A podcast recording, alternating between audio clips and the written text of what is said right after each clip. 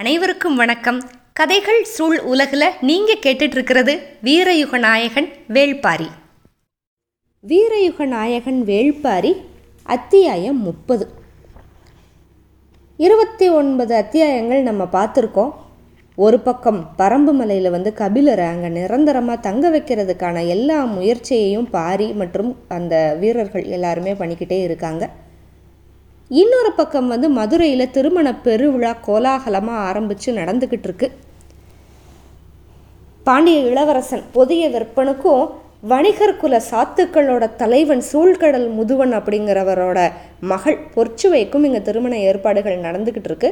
பொற்சுவை வந்து இப்போ பாண்டிய தலைநகரம் மதுரைக்கு உள்ளே வந்துட்டாங்க. ஆனால் பொற்சுவைக்கு வந்து ஏற்கனவே ஒரு காதல் தோல்வி இருக்குது அந்த காதல் தோல்வியிலிருந்து வெளியே வர மாட்டாமல் அவங்க வந்து இங்கே ரொம்ப மன வருத்தத்தில் உள்ளுக்குள்ளேயே அப்படியே குமஞ்சிக்கிட்டு இருக்காங்க. இன்னொரு பக்கம் ஆடல் பாடல் கொண்டாட்டங்களுக்கு நடுவில் ஒரு ஆடல் அழகி நீலவள்ளி அப்படிங்கிறவள் மேலே வந்து பொதிய விற்பனோட மனசு வந்து போகுது. அதோடு நம்ம முடிச்சிருந்தோம். அந்த கொண்டாட்டமெல்லாம் நடந்ததுக்கப்புறம் மறுநாள் நண்பகலுக்கு மேலே தான் எல்லாருமே தூங்கி எந்திரிச்சாங்க. மொதல் நாள் கொண்டாட்டம் முடிஞ்சது என்னமோ அதிகாலையில் தான் ஆனால் தூங்கினதுக்கப்புறம் கனவுல இருந்த ஆட்டோ யாருக்கு தெரியும் எவ்வளவு இருக்குமோ அப்படின்னு சொல்லிட்டு நண்பகலுக்கு மேலே எந்திரிச்சவங்க மாலை நேரம் நெருங்குறப்ப தான் சித்திர மாளிகைக்கு ஒவ்வொருத்தராக வர ஆரம்பித்தாங்க அந்த அரசு அதிகாரிகள் எல்லாருமே. பேரரசர் எப்போ வருவார் அப்படிங்கிறத தெரிஞ்சுக்கிட்டு ஏற்பாடு எல்லாமே நடக்க ஆரம்பிச்ச ஆரம்பிச்சிச்சு. பாண்டிய நாட்டில் ஒரு பெரிய தளபதி இருக்கான் படை தளபதி கருங்கை வாணன். அவன் வந்து இப்போ தான் தலைநகருக்கே வந்திருக்கான். அதாவது மொதல் நாள் தான் வந்திருக்கான். இந்த கருங்கை வாணன் மாதிரி பெரிய வீரன் வந்து யாருக்குமே ஒரு தளபதியாக கிடைச்சதில்ல அப்படின்னு எல்லாருமே சொல்லுவாங்க. ஏன்னா அவன் வந்து தலைமை அவன் தளபதியாக வழி நடத்தி போன எல்லா போர்கள்லையும் அவனுக்கு வெற்றி மட்டும்தான் கிடச்சிருக்கு. ஒரு பேரரசு இருக்குன்னா அது வெற்றியாக குவிக்கிறதுல வந்து சந்தேகம் இல்லை தான் ஆனால் அவன் அடைஞ்ச வெற்றி எல்லாமே அப்படியே சோதிச்சு பார்த்து பார்த்து அடைஞ்ச வெற்றிகள். பொதுவாக எதிரிகளோட தாக்குதல் இருக்குல்ல அதுக்கு இடையில ஒரு போர்க்கலையோட பயிற்சியை நடத்தணும் அப்படின்னா அதுக்கு அளவில்லாத திறன் வேணும். அதாவது என்னென்னா இப்போ ஒரு போர்க்கலையில் நீங்கள் புதுசாக ஒன்றை வந்து முயற்சி பண்ண போகிறீங்க அதை வந்து இப்போ தான் சோதனையாக பண்ண போகிறீங்க இந்த மாதிரி இருக்கிறதுக்கெல்லாம் அதுவும் நேரம் வந்து எதிரி தாக்குதல் நடத்திக்கிட்டு இருக்கிறப்ப போய் இதை முயற்சி பண்ணி பார்க்கணும். இதுக்கெல்லாம் வந்து தனிப்பட்ட திறமை வேணும்ல. இந்த மாதிரி எதிரிகளை வச்சு வந்து இந்த கருங்கை வாணன் போரை பற்றி தெரிஞ்சுக்கிடுவான் போர் ஆரம்பித்த ஒரு சில நாழிகையிலேயே களத்தில் ஒவ்வொரு இயக்கமும் அவன் என்ன கணிச்சானோ அந்த வடிவத்துக்கு வந்துடும் எதிரிகள் வந்து என்னமோ அவன் வந்து ஒரு பயிற்சி கொடுக்குற மாதிரியும் அவன் சொல் பேச்சை கேட்டு அவன் சொல்கிற இடத்துக்கு அவங்க வர்ற மாதிரியும் இவனோட திட்டத்துக்குள்ளே இந்த இடத்துல எதிரிகள் வருவாங்க அப்படின்னு அவன் முடிவு பண்ணான்னா சரியாக அந்த இடத்துக்கு வருவாங்க. அதாவது இவனோட திட்டத்துக்குள்ளே தலையை நுழைச்சி எட்டி பார்ப்பாங்க. அந்த மாதிரி ஒரு அமைப்புக்கு வந்து அவன் கொண்டு வந்துடுவான் இப்படி அவங்க எட்டி பார்த்துக்கிட்டு இருக்கிறப்பவே அவங்க உடம்பை விட்டு தலையெல்லாம் அப்படியே தள்ளி போய் விழுந்துடும் இப்போ நாடு இந்த பேரரசு என்ன பண்ண ஆரம்பிச்சிட்டாங்க அப்படின்னா ஒரு காலத்தில் பேரரசு ஆகணும்னா அடுத்த நாடுகள் எல்லாத்தையும் பிடிச்சி பிடிச்சி அவங்க ஆட்சிக்கு கீழே கொண்டு வந்துக்கிட்டே இருப்பாங்கல்ல. இப்போ இது எந்த கட்டத்துக்கு போயிடுச்சு நாடுகளை பிடிக்கிறது அப்படிங்கிற நிலைமையை கடந்து குறிப்பிட்ட மக்கள் குலங்களை தேடி தேடி வேட்டையாடுற நிலைமைக்கு போயிடுச்சு ஏன்னா ஒரு பேரரசுக்கு நிறைய தேவைகள் இருக்கும். ஏகப்பட்ட நாடுகளை தனக்கு கீழே கொண்டு வந்து ஆட்சி பண்ண வேண்டியது ஒரு தேவை அப்படின்னா எல்லா விதமான திறன்களையும் சேகரிச்சுக்கிறதுமே ஒரு பேரரசோட தேவை. இப்போ கூட ஒரு குறிப்பிட்ட குலத்தை ஜெயிச்சுட்டு தான் திரும்பி இருக்கான் இந்த கருங்கை வாணன். இந்த திருமணத்தை முன்னிட்டு சூழ்கடல் முதுவனுக்கு ஒரு நல்ல பரிசு கொடுக்கணும் அப்படின்னு சொல்லி பேரரசர் வந்து விருப்பப்பட்டார். அதுக்காகவே இந்த தாக்குதல் பண்ணிட்டு வந்திருக்காங்க. சில நூறு பேரை பிடிக்கிறதுக்காக பல்லாயிரம் வீரர்களை வச்சு ஒரு தாக்குதல். வழக்கமாக இப்படி தாக்குதல் எல்லாம் முடிஞ்சு படைகள் எல்லாம் பாசறைக்கு திரும்பிச்சு அப்படின்னா வீரக்கதைகள் தான் பேசுவாங்க எல்லாருமே. ஆனால் இப்போ வந்து முத நாள் விருந்தில் யார் எங்கே போய் கொடை சாஞ்சாங்கங்கிற கதை தான் போய்கிட்டு இருக்கே தவிர கருங்கை வாணன் யாரை பிடிச்சிட்டு வந்திருக்கான்? அதை வந்து எந்த மாதிரி பரிசாக கொடுக்க போகிறாங்க அப்படிங்கிற விஷயமெல்லாம் வந்து நம்மளுக்கு இன்னும் தெரியலை. அதெல்லாம் நம்ம அடுத்து அடுத்து பார்க்கலாம். இந்த பாண்டிய பேரரசில் இப்படி ஒரு பெருவிழா நடக்குதுல்ல? இந்த வணிகர் குலத்தை சேர்ந்த மணமகள் அப்படிங்கிறதுனால யவனர்கள்லாம் வந்திருக்காங்க. யவனச்சேரின்னே ஒன்று தனியாக இருக்குது இப்படியெல்லாம் நம்ம பார்த்தோம்ல. யவனர்கள் வந்து யவன அழகிகளையும் கொண்டு வந்து இறக்குறாங்க. பரிசு பொருள்களாக பெண்களுக்கு அந்த காலத்திலேயே இப்படி ஒரு நிலைமை தான் அந்த வந்து இறங்கின யவன அழகிகளை பற்றி தான் ஊரே பேசுது. ஒளியே குறையாத பேரழகு அப்படிங்கிறாங்க. யார் யார் போய் பார்த்தாங்களோ? யவன தளபதிகள் ஒரு பக்கம் பாண்டிய நாட்டை பார்த்து அப்படியே வியந்து போயிருக்காங்க. மேற்கூரை மூடப்பட்ட அந்த நூறு கால அரங்கை பார்த்தே அப்படி ஒரு வியந்து போயிட்டாங்க அப்படின்னு சொல்லி இந்த மொழிபெயர்ப்பாளர்கள் எல்லாம் வந்து பேசிக்கிறாங்க. ஏன்னா அவங்க நாட்டில் இருக்கிறது எல்லாமே மூடப்படாத திறந்த வெளி அரங்குகள் தான். ஆனால் இங்கே மூடப்பட்ட நூறு கால அரங்கு இருக்குங்கிறதே அவங்களுக்கு வந்து ஒரு வியப்பு. இப்போ இப்படியெல்லாம் அந்த யவன அழகிகள் பற்றி இந்த வியப்பு பற்றி யவன தளபதிகள் பற்றி இது எல்லாம் பேசிக்கிட்டே இப்போ எல்லாரும் ஒவ்வொருத்தராக அந்த சித்திர மேடைக்கு சித்திர மாளிகைக்கு வந்து சேர்ந்துட்டாங்க. வணிகர் குல தலைவர்கள் நாலு பேர் உள்ள நுழையிறப்ப ஏற்கனவே இளவரசன் பொதிய விற்பன் கருங்கை வாணன் தளபதி சாகலைவன் எல்லாருமே உள்ளே இருந்தாங்க. அதுக்கப்புறம் முசுகுந்தர் வெள்ளிக்கொண்டார் எல்லாரும் உள்ளே வந்தாங்க. இன்னும் கொஞ்ச நேரத்தில் பேரரசரும் சூழ்கடல் முதுவனும் உள்ளே வந்துடுவாங்க அப்படின்னு செய்தி வந்துச்சு. இப்போ முத நாள் போட்ட கொண்டாட்டம் எல்லாம் பத்தாதுக்குன்னு இப்போ மறுபடியும் பணியாட்கள் வந்து பளிங்கு குவளைகளில் தேரலை ஊற்றுறதுக்கு ஆயத்தம் ஆயிட்டாங்க தேரல் அப்படின்னா அது ஒரு வகை மது. இப்போ முத நாள் கொண்டாட்டத்தை பற்றி பேச்சு ஆரம்பிக்குது. மேலே கூரையிலேருந்து ஒரு கயிறு தொங்குதில் அந்த கயிறை பிடிச்சிக்கிட்டு அந்தரத்தில் ஒருத்தி ஆடினாலே அதை என்னால் இப்போ கூட நம்பவே முடியலை அப்படின்னா சாகலைவன். ம் கயிறை பிடிச்சி ஆடுனதை சொல்கிற அவள் தரையில் ஆடினாலே நம்மளால் நம்ப முடியாமல் தான் இருந்திருக்கும். அப்படின்னு இவங்க ரெண்டு முசுகுந்தர் பதில் சொல்ல இப்படி இவங்க பேசிக்கிட்டு இருக்கதை பார்த்து வெள்ளிக்கொண்டார் சட்டுன்னு கேட்டார் அப்படியா? அந்த ஆட்டம் எப்போ நடந்துச்சுன்னு கேட்டார். எல்லாம் சிரிச்சிட்டாங்க. அதுவா? அது உங்கள் ஆட்டம் ஆரம்பித்ததுக்கு அப்புறம்தான் அப்படின்னா சாகலைவன் ம் அவளாவது கயரை பிடிச்சி ஆடுனா நீங்கள் காற்றை பிடிச்சே ஆடுனீங்க அப்படின்னு சொல்லி சிரித்தார் முசுகுந்தர். இ- அப்போ சரியாக வந்து பேரரசர் வர எல்லாரும் அப்படியே சிரிப்பை நிப்பாட்டிட்டு அப்படியே வணங்குறாங்க. இப்போது இந்த தேரல் அப்படின்னு ஒரு வகை மது அதை பற்றி பேசுகிறோம்ல இந்த தேரலில் என்ன சிறப்பு அப்படின்னா அது வந்து அந்த மணத்தை நுகர்றப்பவே அதாவது முகர்ந்து பார்க்குறப்பவே ஒரு மயக்கத்தை கொடுத்துருமா. அதனால் எப்போவுமே அந்த தேரல் குவளை வச்சுருக்கிறவங்க வந்து அதை முகர்ந்து பார்க்க குடிக்க இந்த மாதிரி வந்து கலந்து கலந்து பண்ணுவாங்க அப்படின்னு சொல்லுவாங்க. மூக்கில் ஏறுற மயக்கம் வந்து கன நேரத்தில் நடு உச்சி அப்படியே தொட்டுட்டு திரும்பும். குடிக்கிறதுக்கு ஆரம்பிக்கிறதுக்கு முன்னாலேயே வந்து அந்த மயக்கத்தை அது கொடுத்துரும். குடிக்க ஆரம்பிச்சிட்டாங்க அப்படின்னா வயிற்றோட அப்படியே எரிகொள்ளுற மயக்கத்தோட தொடர்பு வந்துடும் அதனால எப்போவுமே அந்த முதல் மிடரு அதை குடிக்கிற காலத்தை வந்து தள்ளி தள்ளி தள்ளி போடுறவ தான் வந்து தேர் தேரலில் வந்து ரொம்ப தேர்ந்தவனாகிறான் அப்படின்னு சொல்லுவாங்க. இங்கே இருக்கிற எல்லாருமே ரொம்ப தேர்ந்தவங்க தான். அப்படியே முகர்ந்துக்கிட்டே வந்து அப்படியே பேசிக்கிட்டே இருக்காங்க. அப்போ அந்த கயிறை பிடிச்சி ஒருத்தி ஆடுனா அப்படின்னு பேசுனாங்கல்ல அந்த பெண் வந்து திரைச்சீலை விலகிறதுக்கு போய் ஆடியிருப்பா. அது என்ன மாதிரி பண்ணியிருப்பாங்க? நீலவள்ளி தான் வேற யாரும் இல்லை.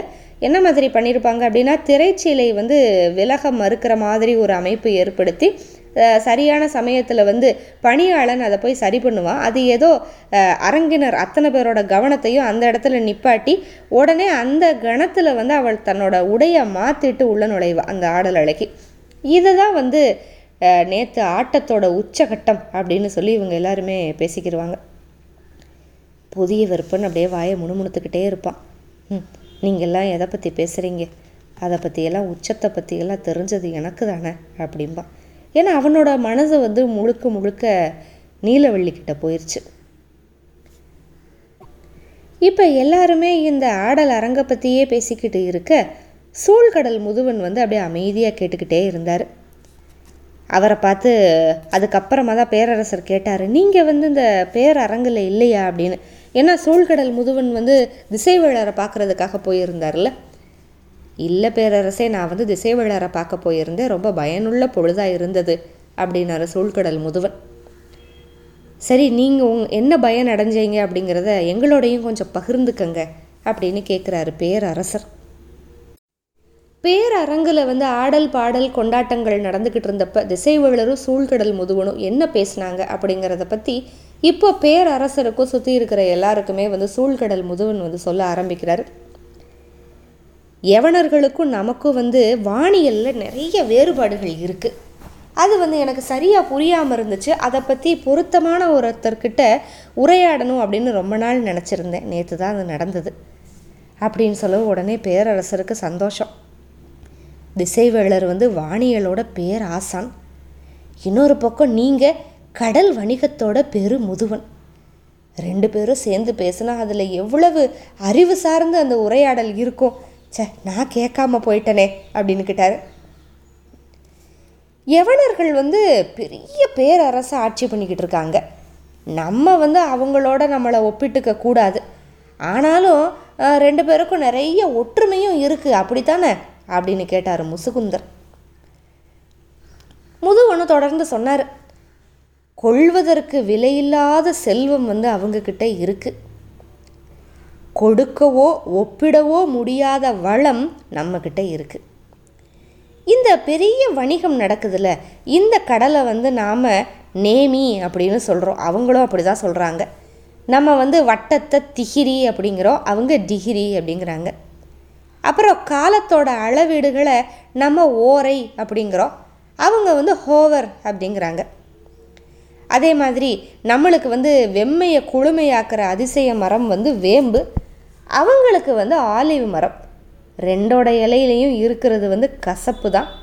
ரெண்டோட நிழல்லையும் இருக்கிறது ஒரே குளுமை தான்.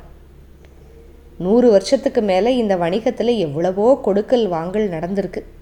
இப்படின்னு சொல்கிறாரு இந்த வணிகம் எப்படி ஆரம்பிச்சது? அவங்களுக்கு ஒரு தேவை அந்த தேவையிலிருந்து ஆரம்பித்து தான் இவ்வளவு தூரம் அந்த நூறு வருஷமாக வளர்ந்துருக்கு. அதுக்கு மாற்று ஈடாக தான் நம்ம வந்து நிறைய விஷயங்களை வாங்கிக்கிறோம். அதாவது அந்த யவனர்கள்கிட்ட இருந்து நம்ம வாங்குகிற பொருள்கள் எல்லாமே நமக்கு தேவை கிடையாது. அவங்களுக்கு என்ன தேவையோ அதை நம்மக்கிட்ட இருந்து வாங்கிக்கிறாங்க. அதுக்கு இணையாக நம்ம நிறைய பொருள்களை வந்து வாங்கிக்கிறோம். அந்த தொடக்க கட்டத்திலிருந்து இப்போ ரொம்ப தூரம் வந்தாச்சு. ஆனால் இன்னும் நம்ம கடல் வணிகத்தில் வேற ஒரு உச்சம் அடைகிறதுக்கு வந்து என்ன வழி அப்படின்னு இப்போ முசுகுந்தர் வந்து கேட்குறாரு இப்போ இப்போ நடந்துக்கிட்டு இருக்கிற உரையாடல் இந்த கற்பனைக்கான மயக்கத்துக்கு இந்த தேரலோ அல்லது முத நாள் பார்த்த ஆட்டத்தோட நினைவோ தேவையில்லை. இப்போ வந்து எல்லாரோட கற்பனையுமே வணிகத்தோட பெருங்கனவாயிருச்சு. இப்போ இருக்கிற வணிகத்தை எப்படி வந்து பெருசாக்குறது அப்படிங்கிறது தான் இப்போ இங்கே இந்த கற்பனைக்கான மயக்கம் நடந்துக்கிட்டே இருக்கிற சமயத்தில் இன்னொரு பக்கம். வைகை கரைக்கு நம்ம போவோம். வைகை கரையில் பொற்சுவையும் சுகமதியும் இருக்காங்க. கனவு அப்படிங்கிறது உண்மை மேலே அப்படியே எப்போவுமே அகலாத திரை மாதிரி படிஞ்சே கிடக்கணும். அந்த மாதிரி கனவை உருவாக்குற வல்லமை காதலுக்கு மட்டும்தான் இருக்குது அதனாலேயே கைகூடாத காதலுக்கு பெரும் தண்டனையை வந்து கனவுகள் தான் கொடுக்குது. அப்படின்னா பொற்சுவை. வைகையோட கரையோரம் பூவிலி மன்றம் அப்படிங்கிற இடத்துல இருந்து ஓடுற நதியை பார்த்துக்கிட்டே பொற்சுவை சொல்கிறான் சுகமதிக்கு இதை கேட்டுட்டு ஒரே அதிர்ச்சி ஆயிடுச்சு ஏன்னா அரண்மனையில் இருக்கிறப்ப வந்து இந்த சக்கரவாக பறவை அப்படின்னு ஒன்று கூட வச்சுருந்தால பொற்சுவை. சக்கரவாக பறவை வந்து எப்போவுமே கடலோட குறியீடு மட்டும் இல்லை காதலோட குறியீடும் தான் அதனால சக்கரவாக பறவை கூடயே இருக்கிறதுனால காதலை பற்றியே நினச்சிக்கிட்டு இருக்கா? கொஞ்சம் அந்த இடத்த விட்டு வெளியில் வர்றது நல்லது அப்படின்னு தோணுனதுனால தான் வைகை கரைக்கு வந்து கூட்டிகிட்டு வந்தா ஆஹ், பொற்சுவைய சுகமதி. நதி எப்பவுமே கனவோடையும் காதலோடையும் கலந்த ஒன்று சுகமதி. அதுவும் வைகை. காதலர் திருவிழாவை காலங்காலமாக தன்னோட உள்ளங்கையில் வச்சு கொண்டாடுற ஒரு நதி. இங்கே வந்தால் காதலை தவிர வேற எதோட நினப்பு வரும்னு நீ நினச்ச? அப்படின்னு கேட்டால் பொற்சுவை. பொற்சுவை வந்து ஒரு சரியான கேள்வியை கேட்டிருக்கா இல்லையா சுகமதி கிட்ட? காதலை பற்றி மறக்கணும் அப்படின்னு யாராவது வைகை நதிக்கரைக்கு கூட்டிகிட்டு வருவாங்களா? ஆனால் சுகமதி கே சொன்னான் வைகையை பொதுவாக புலவர்கள் வந்து தமிழ் நதி அப்படின்னு தானே சொல்கிறாங்க அதனால் இங்கே உங்களை கூட்டிகிட்டு வந்தால் உங்களோட கவனம் உங்களோட நினப்பு எல்லாமே இலக்கியத்துக்கு மேலே போகும் அப்படின்னு நினச்சி நான் கூட்டிகிட்டு வந்தேன் அப்படின்னா சுகமதி ஓ இலக்கியமும் காதலும் வேற வேறையா சுகமதி அப்படின்னு கேட்டா பொறிச்சுவை நீ கப்பலுக்குள்ளே இருக்கிற நீரணி மன்றத்தில் நாட்டியம் பார்த்துருக்கியா? ம் ஒரே ஒரு தடவை மணிவாய் தீவுக்கு போகிறப்ப உங்களோட சேர்ந்து பார்த்துருக்கேன் அப்படின்னா சுகமதி. ம் அப்போ என்ன நடந்துச்சு அப்படின்னு யோசிச்சு பாரு நடனம் ஆடுறவளோட காலை நம்ம வியந்து வியந்து பார்த்துக்கிட்டே இருப்போம். ஆனால் அதை விட நம்ம அடிக்கிட்டு இருப்போம். இது ரெண்டில் எது நடனம் அப்படிங்கிற குழப்பம் வந்து இருந்துக்கிட்டே இருக்கும். இலக்கியமும் காதலும் அப்படிதான். எது இலக்கியம் எது காதல் அப்படின்னு பிரித்து பார்க்கவே முடியாது. உன்னோட நிழலாக இன்னொன்று இருக்கும். ஆனால் எது நிழல் அப்படிங்கிறத உறுதியாக சொல்ல முடியாது அப்படின்னா. சுகமதிக்கு வாய் அடைச்சிருச்சு. அதுக்கு மேலே பேசுகிறதுக்கு ஒன்றும் இல்லை. இப்போ அந்த வைகை நதியோட சிற்று அலைகள் அடுத்தடுத்து வந்து பொற்சுவையோட கால்கள் அப்படியே நினச்சிக்கிட்டு போகுது. அவள் போட்டிருந்த ஆடையோட கீழ் விளிம்பு முழுக்க அப்படியே ஈரமாயிருச்சு. நேத்த நேற்று வந்து ஆடல் அரங்குக்கு இளவரசியார் ஏன் வரல? நீயாவது சொல்லி கூட்டிகிட்டு வர வேணாமா? அப்படின்னு நிறைய பேர் என்கிட்ட கேட்டாங்க. அப்படின்னு பேச்சை மாற்றினா சுகபதி ஓ நீ என்ன சொன்ன? பொற்சுவை மிகச் சிறந்த நடன மங்கை. யாரோட ஆட்டத்தை பார்க்கணும் அப்படின்னு அவங்களுக்கு தெரியாதா என்ன? அப்படின்னு நான் பதிலுக்கு கேட்டுட்டேன் அப்படின்னா சுகமதி. உடனே கேட்டு சந்தோஷப்பட்டுட்டு பொறிச்சுவே சொன்னால் நான் அவ்வளவு சிறந்த நடன மங்கையா சுகமதி? அப்படின்னு கேட்டா. ஆ இதில் என்ன ஐயம்? நீங்கள் ஆடின ஆட்டத்தை பார்த்து மயங்கினவன் தானே அந்த மாவீரன்? அப்படின்ட்டா சுகமதி. இப்போ பொறிச்சு வைட்ட ஒரு கேலி சிரிப்பு. நீ எதுக்காக என்னை வைகைக்கரைக்கு கூட்டிகிட்டு வந்த? இப்போ எதை நினைவூட்டுற? கவனிச்சியா? இப்போதான் சுகமதிக்கு வந்து அப்படியே தப்பு புரியுது நாக்கு கடிச்சுக்கிட்டான் பேச்சை மாற்றணும்னு ஆரம்பித்து மறுபடியும் பொற்சுவையோட காதலனை பற்றியே ஞாபகப்படுத்தி விட்டுட்டா. தப்பிக்க முடியாத சுகமதி நானும் நீயும் காதலை விட்டு ஒருபோதும் தப்பிக்க முடியாது. ஆடையோட கீழ் விளிம்ப நதிநீர் நினைக்குது. கழுத்தோட மேல் விளிம்ப கண்ணீர் கடந்துக்கிட்டு இருக்கு. நாம் என்ன செய்ய முடியும்? அப்படின்னா பொறிச்சுவை இப்படி நதிநீரும் கண்ணீரும் கடந்துக்கிட்டு இருக்க இப்போ நம்ம தொடர்ச்சியாக அங்கே வணிகத்தோட மயக்கத்தை பற்றி பார்ப்போம் சூழ்கடல் முதுவன் வந்து இப்போ பேச ஆரம்பிக்கிறாரு வணிகத்தை பற்றி தேரலை அப்படியே குடிச்சிக்கிட்டேவும் இப்படி ஒரு மயக்கம் உள்ளுக்குள்ளே சுழல ஆரம்பித்தா யார் தான் என்ன செய்ய முடியும் அப்படின்னு சொல்லிக்கிட்டே ஆரம்பிக்கிறார். அதாவது இதில் ஆசிரியர் சு வெங்கடேசன் அவர்கள் எப்படி எழுதியிருப்பார் அப்படின்னா ரெண்டு வேறு வேறு இடத்துல நடக்கிற நிகழ்வை வந்து அப்படியே சேர்த்து சேர்த்து சேர்த்து சேர்த்து எழுதியிருப்பார். எப்படின்னா முதல்ல வந்து நம்ம அந்த எல்லாருமே பேசிக்கிட்டு இருந்தாங்க இல்லையா? வணிகர்கள் அரசர்கள் எல்லாம் பேசிக்கிட்டு இருக்கிறப்ப கற்பனைக்கான மயக்கத்துக்கு வந்து இப்போ தேரல் தேவைப்படலை வணிகத்தோட பெரும் கனவே போதும் அப்படின்னு முடிப்பார். இங்கே ஆரம்பிக்கிறப்ப கனவு அப்படின்னா என்ன அப்படின்னு பொற்சுவை ஒரு விளக்கம் கொடுப்பாங்க. அதிலிருந்து ஆரம்பிப்பார். இப்போ பொற்சுவை பேசி முடிக்கிறது எதில் இருக்குது அப்படின்னா ஆடையோட கீழ் விளிம்ப நதிநீரும் கழுத்தோட மேல் விளிம்ப கண்ணீரும் கிடந்துக்கிட்டு இருக்கு அப்படின்னு சொல்கிறாள்ல அப்போ இங்கே அவங்க அப்பா சூழ்கடல் முதுவன் என்ன பேசிக்கிட்டு இருக்காரு? இப்படி ஒரு மயக்கம் உள்ளுக்குள்ளே சொல்லலை ஆரம்பிச்சா யார் தான் என்ன செய்ய முடியும்? அப்படின்னு சொல்லிட்டு ஆரம்பிக்கிறாரு. இந்த மாதிரி இரு வேறு இடங்களில் இருக்கிற காட்சிகளை வந்து ஒரு அழகான சொற்கள் மூலமாக இணைச்சி இணைச்சி கோர்த்து கொண்டு போயிருக்கிறதுல தான் இந்த வெள்பரியோட அழகு வந்து அப்படி இருக்குது சூழ்கடல் முதுவன் வந்து இந்த மாதிரி பேச ஆரம்பிக்கிறார் இல்லையா? வணிகத்தை பற்றி அப்போது அந்த தேரலோட மயக்கம் அருமையாக இருக்குது அப்படின்னு பேசுனதுமே எல்லாரும் சொ இவரும் சொல்கிறாரு எவனத்தேரல் இதை விட கடுஞ்சுவையாக இருக்கும். ஏன்னா இவர் வணிகர். அதனால் எல்லா நாட்டோட தேரலையும் இவர் வந்து சுவைச்சிருக்காரு. ஆனால் அதுக்கு வந்து மனம் இருக்காது. பாண்டிய நாட்டு தேரலோட தனி சுவையே வந்து அதோட மனத்தில் வந்து மயக்கிறது தான் அப்படின்னாரு. ஆனால் எல்லாரும் இன்னமும் அந்த யவன அழகிகளை பார்த்ததுலேருந்து வெளியில் வராமல் தானே இருக்காங்க அந்த அவையில் இருக்கிறவங்க. தேரலுக்கு வேணால் மனம் இல்லாமல் போகலாம். ஆனால் அப்பா அந்த யவன அழகிகளை பார்த்தா மயங்க வைக்கிற மாயங்கள் அப்படிங்கிறாங்க. அப்போ வந்து நல்லா ஏளனமாக ஒரு சிரிப்பு சிரித்தார் முதுவன். நீங்கள் பேர் அழகிகள் அப்படின்னு சொல்லி வர்ணித்து மயங்குறீங்களே அவங்களில் நிறைய பேர் எவன அழகிகள் கிடையாது அப்படின்னாரு. இப்போ எல்லாருக்கும் ஒரே வார்த்தையில் உச்சியில் ஏறின மயக்கம் அப்படியே கீழே இறங்கிருச்சு. பேரரசராக முழிக்கிறாரு.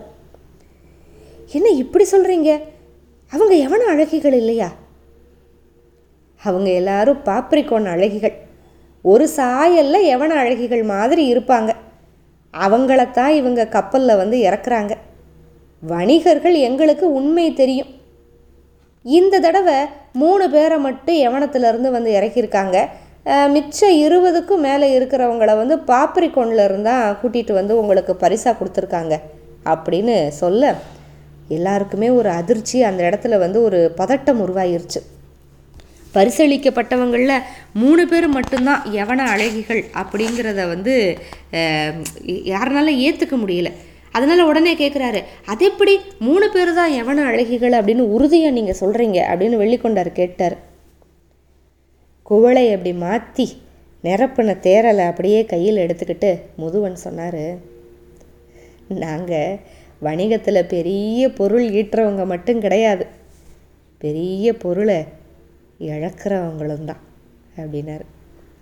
பேரரசர் அதிர்ச்சியானது நல்லா வெளியில் தெரிஞ்சது. அதாவது வணிகர்களுக்கு வந்து என்னதான் அவங்க வியாபாரத்தில் பயங்கரமாக சம்பாதிச்சாலுமே ஏகப்பட்ட இழப்புகளும் இருக்குது அந்த இழப்புகள் மூலமாக தான் எந்தெந்த இடத்துலலாம் இவங்க ஏமாற்றப்படுறாங்க அப்படிங்கிற விஷயங்களையும் இவங்க தெரிஞ்சுக்கிறாங்க. அந்த அனுபவம் தான் இப்போ வந்து பேசுது. ஆனால் இந்த ஏமாற்றம் வந்து ஒரு தரப்புக்கு அப்படின்னு மட்டும் நினச்சிடாதீங்க. ரெண்டு தரப்புக்குமே தான் அப்படின்னாரு சூழ்கடல் முதுவன். இப்போ இவங்கெல்லாம் ஏமாற்றப்பட்டவங்கள் இல்லையா? எவன அழகிகள் அப்படின்னு நினச்சிக்கிட்டு பாப்ரிக்கோன் அழகிகள் வந்திருக்காங்க அப்படிங்கிறப்ப உடனே ரெண்டு தரப்புக்குமே ஏமாற்றம் அப்படின்னா அந்த அடுத்த தரப்பு ஏமாற்றம் என்ன அப்படிங்கிறத தெரிஞ்சுக்கிறதுக்கு இவங்க எல்லாருக்குமே ஒரு ஆவல் வருது. இங்கே வந்து அவங்க முத்துகளை வாங்கிட்டு போகிறாங்க இங்கே வாங்குகிற முத்துகளை பல நூறு மடங்கு விலைக்கு அவங்களோட சொந்த நாட்டில் விற்பனை செய்கிறாங்க உங்களுக்கு கொடுக்குறதுல நிறமும் மூக்கு மட்டும்தான் வித்தியாசப்படுது. அவங்களுக்கு கொடுக்குறதுல நூற்றுக்கு நூறு வேறுபடுது அப்படின்னாரு. எல்லாம் வாயை பழந்து கேட்டுக்கிட்டு இருக்காங்க. இதுதான் வணிகத்தோட நியதி. விற்கிற இடத்துல முடிவாகிற விலை பொருளுக்கு மட்டும் கிடையாது அதை பற்றின அறியாமைக்கும் சேர்த்து அப்படின்னாரு. எவ்வளவு அழகு பாருங்களேன் இது சொல்கிற ஏமாற்றத்தை கூட அவ்வளவு அழகாக சொல்கிற வார்த்தைகள். விற்கப்படுற இடத்துல முடிவாகிற விலை பொருளுக்கு மட்டும் இல்லை அதை பற்றின அறியாமைக்கும் தான். அப்போ இவங்க எல்லோரும் கேட்குறாங்க சரி இங்கேருந்து வாங்கிட்டு போய் பல நூறு மடங்கு அதிகப்படுத்தி விற்கிறாங்க அப்படின்னா அதை ஏன் அவங்க மட்டும் வாங்கணும்? எல்லாருமே அவங்களோட தேவைக்கு நேராக வந்து வாங்கிக்கலாம்ல. அதாவது இந்த ஹோல்சேல் மார்க்கெட்டிங் ஒருத்தவங்க வாங்கிட்டு போய் அங்கே மொத்தமாக விற்கிறது அந்த மாதிரி ஒரு முறை ஏன் அப்படின்னு இங்கே கேள்வி வந்து வருது. ஏன்னா இந்த வணிக பாதை அதோட கட்டமைப்பை வச்சிருக்கிறது வந்து அவங்க தானே. இந்த வணிகர்கள் தானே எவன வணிகர்கள் அப்படிங்கிறாரு சூழ்கடல் முதுவன். சார் அப்படி என்ன கட்டமைப்பு வச்சுருக்காங்க? கொஞ்சம் விளக்கமாக சொல்லுங்கள் அந்த கட்டமைப்பை பற்றி தெரிஞ்சுக்கிட்டு அதுக்கப்புறம் நம்ம என்ன பண்ணலாம் அப்படின்னு சொல்லி சிந்திக்கலாம் அப்படிங்கிறாரு முசுகுந்தர். எவன வணிகர்கள் அவங்களோட வணிக பாதையோட கட்டமைப்பை பற்றி நம்ம தெரிந்து தெரிஞ்சுக்கிட்டு அதை பற்றி சிந்திக்கலாம் அப்படின்னு முசுகுந்தர் சொல்லி முடிக்க நம்ம நேர இப்போ பொற்சுவை அவங்க உரையாடலுக்கு போகிறோம் இனிமே சிந்திக்க என்னடி இருக்குது எல்லாமே முடிஞ்சிருச்சு அப்படின்னா பொற்சுவை. என்னால் இன்னும் நம்ப முடியல. ஏன் உங்கள் அப்பா இந்த முடிவை எடுத்தார்? பாண்டிய இளவரசன் புதிய விற்பனுக்கு உங்களை திருமணம் பண்ணி கொடுக்குற முடிவை ஏன் அப்பா எடுத்தாரு? அப்படின்னு கேட்டா சுகமதி. ம்?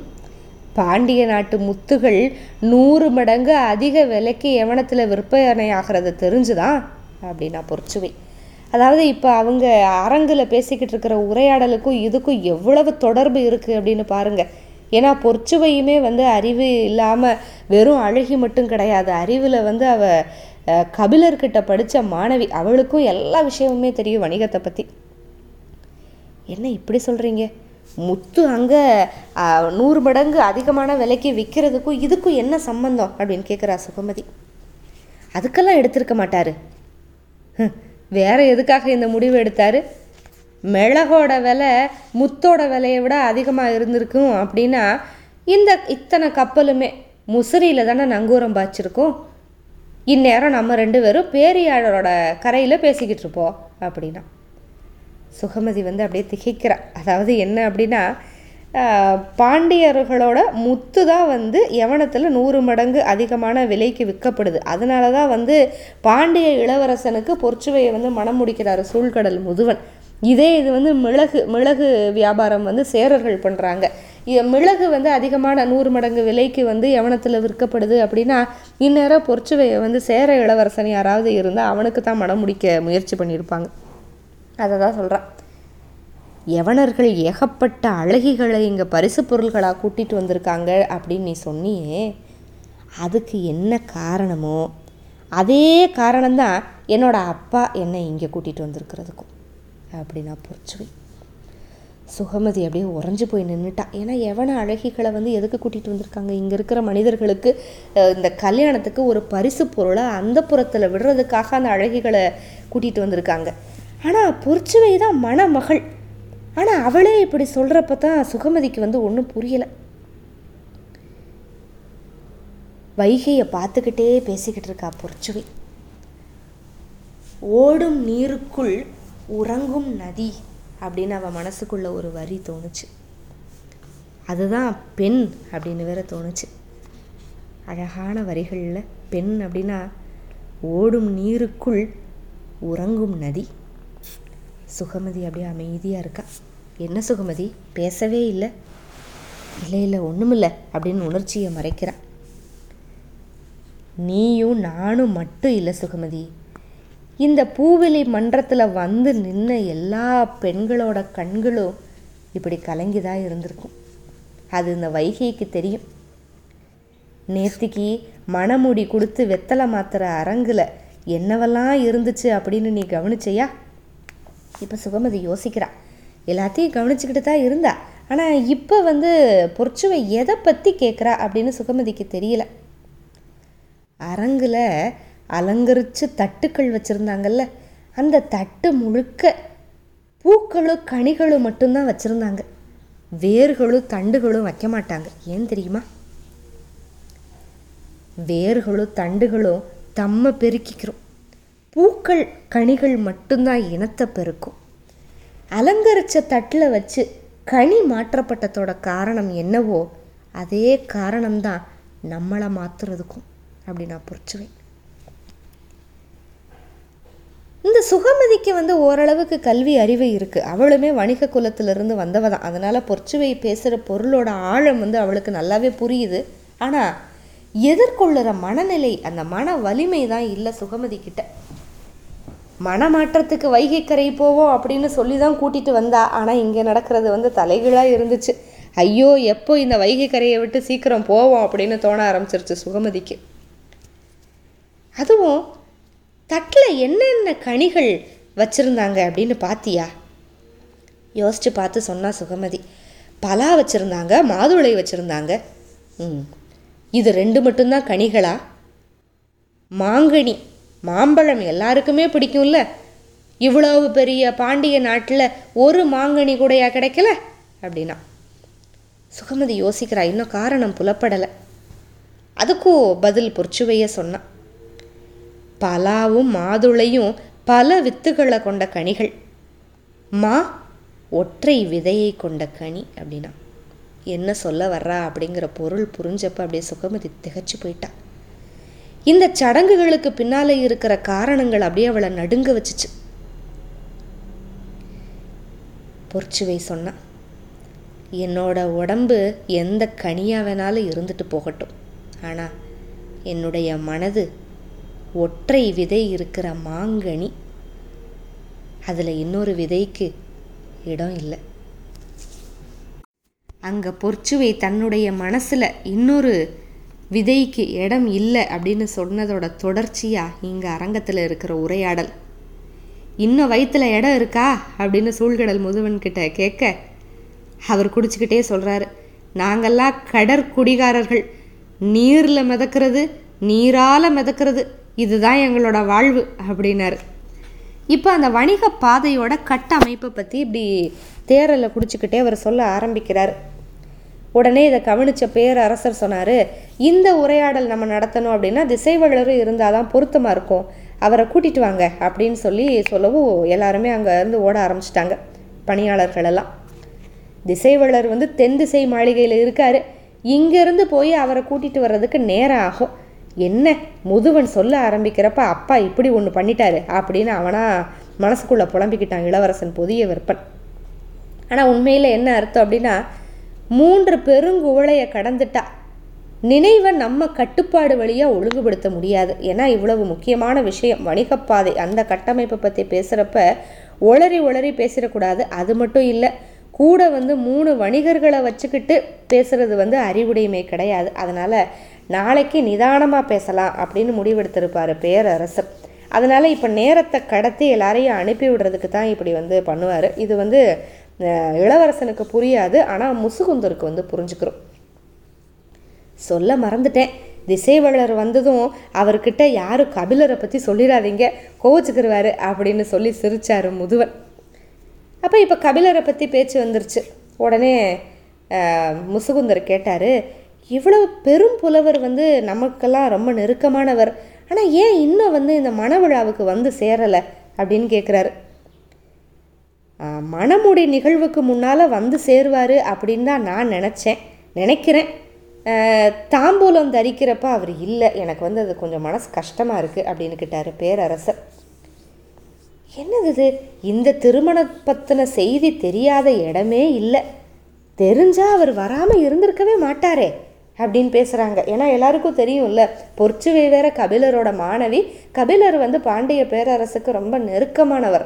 திசைவழரோட சிறந்த நண்பர் வேற. அப்போ இவ்வளோ இருக்கிறப்ப பொற்சுவைக்கு திருமணம் புதிய விற்பனுக்கு திருமணம் அப்படின்னா அவர் ஓடோடி வந்திருக்கணும்ல.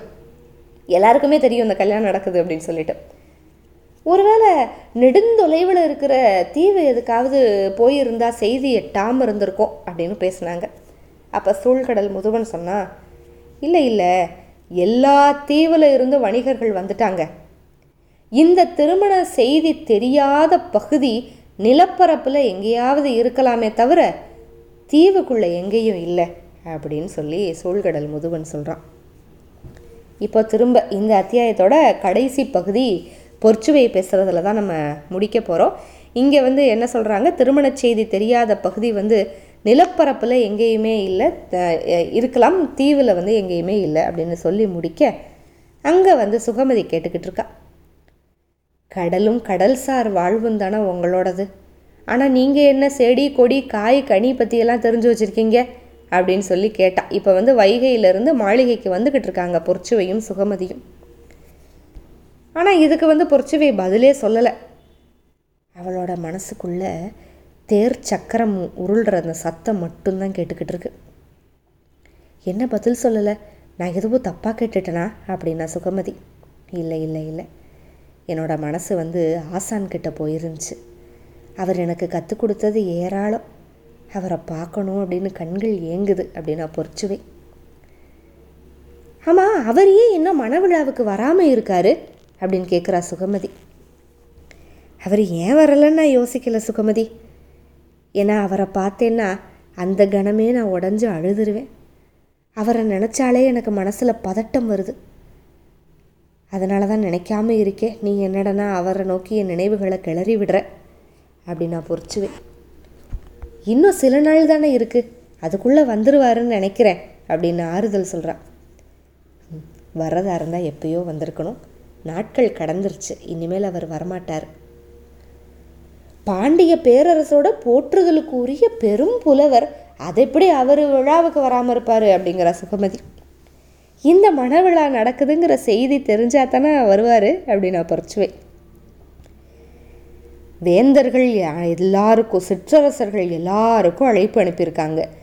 தீவு கூட்டம் எல்லாத்துலேருந்து வணிகர்கள் வந்திருக்காங்க.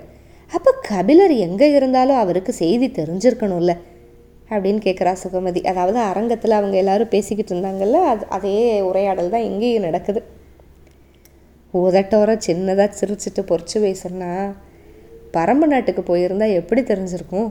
அப்படின்னு கேட்டா இந்த மாதிரி செய்திகள் போய் சேராமல் இருக்கிற ஒரே நிலப்பகுதி அது மட்டும்தான். ஆசானும் அங்கே தான் போகணும் அப்படின்னு பல ஆண்டுகள் விருப்பத்தோடு இருந்தார். ஒருவேளை அது இப்போ நடந்திருக்கும் அப்படின்னா. அப்புறம் கொஞ்சம் இடைவெளி விட்டு சொன்னா என்னோட கண்ணீர் ஆசானை ரொம்ப தூரத்திலேயே நிப்பாட்டிருச்சு சுகமதி அப்படின்னா பொறிச்சுவேன். இந்த கதையில் மற்றவங்களோட உறவு முறையை விட கபிலர் பொறிச்சுவை இவங்க ரெண்டு பேருக்கும் இருக்கிற உறவு முறை ரொம்ப அழகாக இருக்கும். ஒரு ஆசான் மாணவிக்கு நடுவில் எவ்வளோ ஒரு பிணைப்பு பாருங்களேன். இது படிக்கிறப்பெல்லாம் எனக்கு வந்து என்னுடைய ஆசான் ஒருத்தரோட ஞாபகம் வந்துக்கிட்டே இருக்கும். மற்றும் ஒரு பதிவில் சந்திப்போம். மிக்க நன்றி. வணக்கம்.